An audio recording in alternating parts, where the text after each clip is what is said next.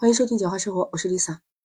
今天聊点什么呢？昨天刚说完东莞全面放开房地产，这最新的新闻又出来，有位专家就说，二零二三年的经济增长，毫无疑问，房地产将作为经济增长中的男主角。他说明年贡献中国经济增长排名第一的力量就是房地产，但是和过去不同，房地产是对经济有提振作用。他认为房地产是消费类房地产。那专家分析，之所以这两年房地产会下滑，一方面就是因为金融品的属性，政府是坚持房住不能炒，所以出台了一系列的政策嘛。第二个主要原因，他就是说到是年轻人因为有失业啊，或者以前说到的丈母娘买房、生娃买房的这种需求被延迟了，所以他判断二零二三年这被抑制的房地产需求会得到报复性反弹。你没听错，我跟你说，这消息一出来。底下的网友、普通老百姓都炸锅了。有网友就说：“又是专家说的，怎么都是专家在说？”还有的网友调侃：“这个专家得多急啊，他有多少套房等着要出售的吗？”大部分的老百姓说：“本来就买不起房，这两年的疫情，你就是现在经济条件更差了，那买得起就买的，买不起的还是会买不起。”感觉普遍的网友都还是比较悲观的，没有说因为专家这些话看好楼市啊。对房地产的投资啊，可能最近几年大家都被消磨的差不多了。Lisa 也去找了找相关的资料，查了一下，根据今年工作经济会议里面说的主要观点，还是保民生、保交楼，但是房住是不能炒的。在有关条文里面，确实有说到预期和需求端的方面，政府要着力改善预期，扩大有效的需求，支持刚性和改善性住房需求。比如说，在住房消费这些领域，存在有一些妨碍消费需求释放的限制性政策。用大白话跟你讲的意思就是，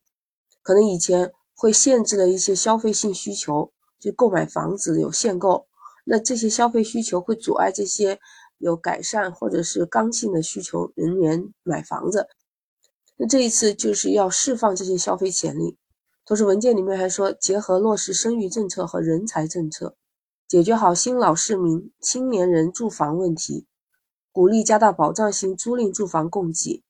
发展长租市场，合理增加消费信贷，支持住房改善等消费。其实看上去这些政策都是没有大的问题，而且是保民生、保增长的。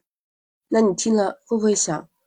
那要涨价了，是不是房地产小阳春来了？我现在赶紧抓紧上车买房呀，不然到时候涨了，不是我亏了吗？我觉得我们买房这个事情还得冷静对待啊，也要看你生活在哪个区域吧。每个地方的政策不一样，每个城市的供需也是不一样的，房地产的价格浮动也不一样。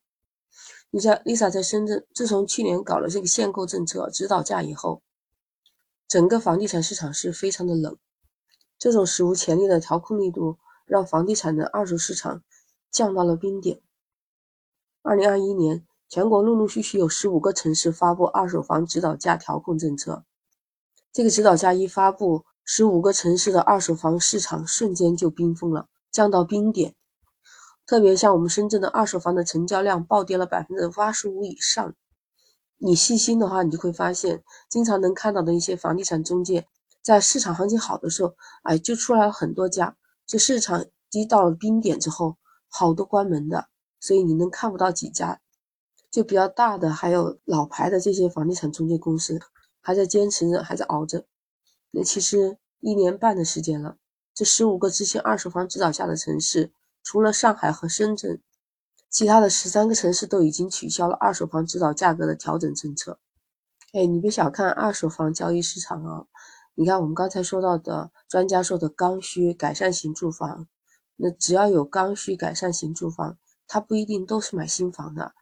尤其像我们深圳这种新房不是很多的，你在限购限售很多条件不允许的情况下，还有包括配套设施、医疗、教育啊，尤其是教育吧，大多数的父母换房也是为了孩子教育问题。所以这样看来，在深圳也许会迎来一波小阳春。但是刚需归刚需，真的有多少人能买得起房呢？都知道这三年疫情，大家都在家，有的公司还倒闭了，有的人就失业了嘛。那没有了什么好的收入，或者是收入降低了，像周边的朋友啊、同事啊都说，哎，更加买不起深圳高昂的房价了。你看全国的房价是什么一个水平呢？贝壳研究院的公开数据里面显示，全国六十五个城市平均房价的单价是一万七千三百八十八每平方，有四个一线城市房价平均在六点五万每平方。那按照这个一线城市的标准，六点五万一平的话，你买一个九十平米的话，也要五百八十五万，首付三成，怎么样都随随便便都要拿到接近两百万的首付出来。中指研究院也公开数据显示，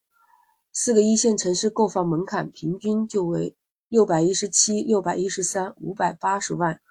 最少也是三百五十九万，那可能是小户型。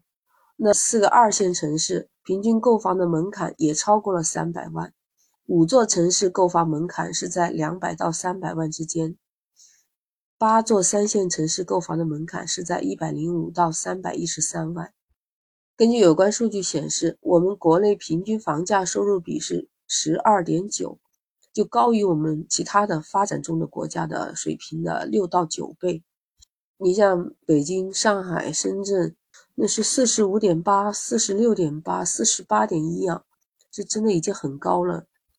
这收入比，也就是说，你不吃不喝要四十多年，你才能供一套房子。那最低的其他二三线城市的收入比也在百分之二十左右，那不吃不喝需要二十年才买到一个普通三线城市的房子，所以你说买房真的很容易吗？真的会因为专家说了这句话赶紧去买房吗？反正 Lisa 觉得，经过这几年的消化，又经过这几年的疫情，大家收入不太多，都想捂着钱袋子过日子，估计如果真的是回暖，也只能是慢慢的回暖。它不会像以前那种暴涨了，而且大家对购房也开始冷静了很多。尤其现在买房的都是九零后，我跟他们聊过，他们对买房，甚至包括结婚，他们都不太愿意，都觉得这种生活成本太大，压力太大，都不希望把自己几十年的青春都耗费在供房上面。而且国家政府都会完善一些租房措施，也许以后租房的人会慢慢的多。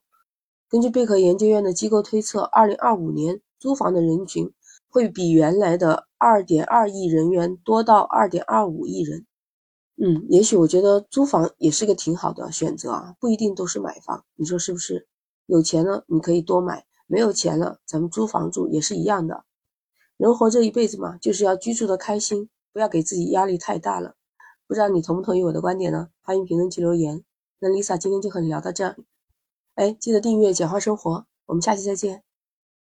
作为消费品的房地产或将出现上涨，甚至是报复性反弹。